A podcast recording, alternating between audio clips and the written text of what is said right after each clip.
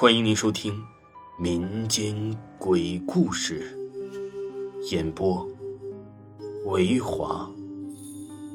如果您喜欢维华讲的民间鬼故事，那您就不要吝啬您的小手，点个赞，关注一下再走吧。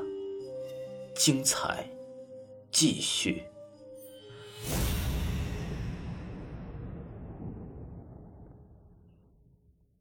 今天呢，不给大家讲各个地方的真实灵异了，给大家讲一个酒鬼戒酒记。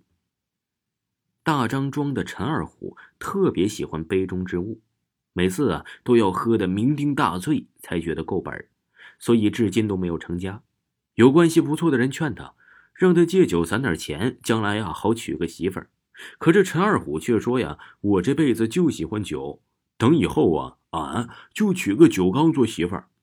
此言一出，慢慢的也有人呢给他说媳妇儿了。爱喝酒，所以这酒场就多。话说这天呢，二虎到朋友那里喝酒，喝着喝着，这天儿可就晚了。二虎手里啊拎着半瓶子酒，摇摇晃晃的朝自己村里的方向走。来到了岔路口时，他犹豫了，摇晃了一下，然后啊没多做思考。摆开腿儿就直奔小路下去了。一进小路啊，就忽然呢感觉到一股透骨的寒气。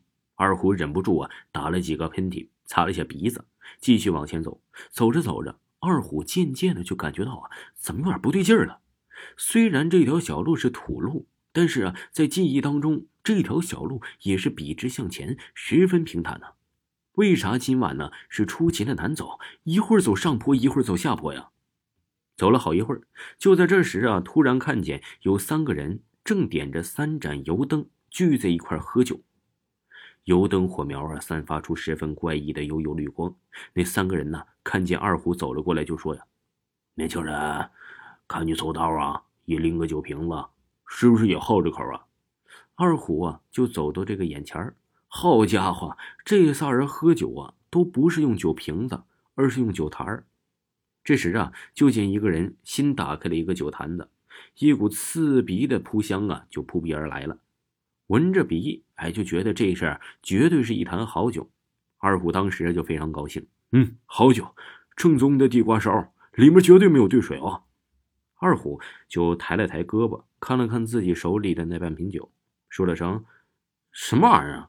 当时一扔啊，就扔一边去了，然后也没客气。抱起那个酒坛子，咕噜咕噜的就喝了一气，才心满意足的抹了抹小嘴儿。三位老哥，你们为什么在这荒郊野地里喝酒啊？二虎啊，这会儿才觉得面前的三个人怪怪的。由于小油灯啊不太亮，也看不真切，于是就问：三个人当中啊，就有个人说：“不瞒小兄弟，我们哥仨呀是常年这里看地儿的，我是老大，人称啊一斤二斤漱漱口。”说着就指了指那哥俩。他叫三斤四斤照样走，他叫五斤六。这喝着喝着呀，此时就是金鸡报晓。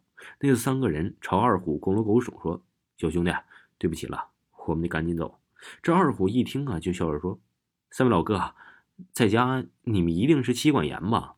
一个人笑了笑说：“什么妻管严呢？我哥仨都老光棍，还没见过老婆长什么样子呢。”这时啊，就听见二便鸡叫了。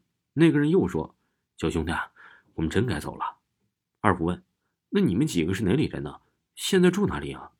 那个人呢，指了指地下说：“刚才呀，不是说了吗？俺们仨就住这地下。”二虎一听，大吃一惊：“住在地下，那不就鬼吗？”就在这时，面前的这三个人忽然就不见了，只留下了孤零零的三个土堆儿。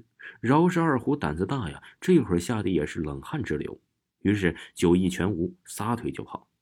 本来这会儿天色似乎要发白，隐隐约约的也能看到自己的村子，竟然跑了很长时间没有看到啊！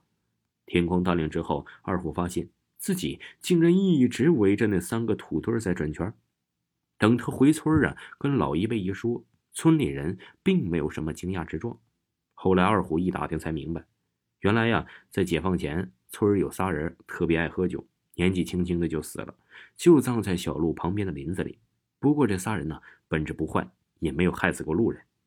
这第二天呢，嗯，二虎回到家就莫名其妙的发起高烧来，在家躺了足足半个月，从此啊落下一毛病，只要看到酒就冷汗直流。真看不出来，二虎原来呀一个彻头彻尾的大酒鬼，就这样被吓得戒酒了。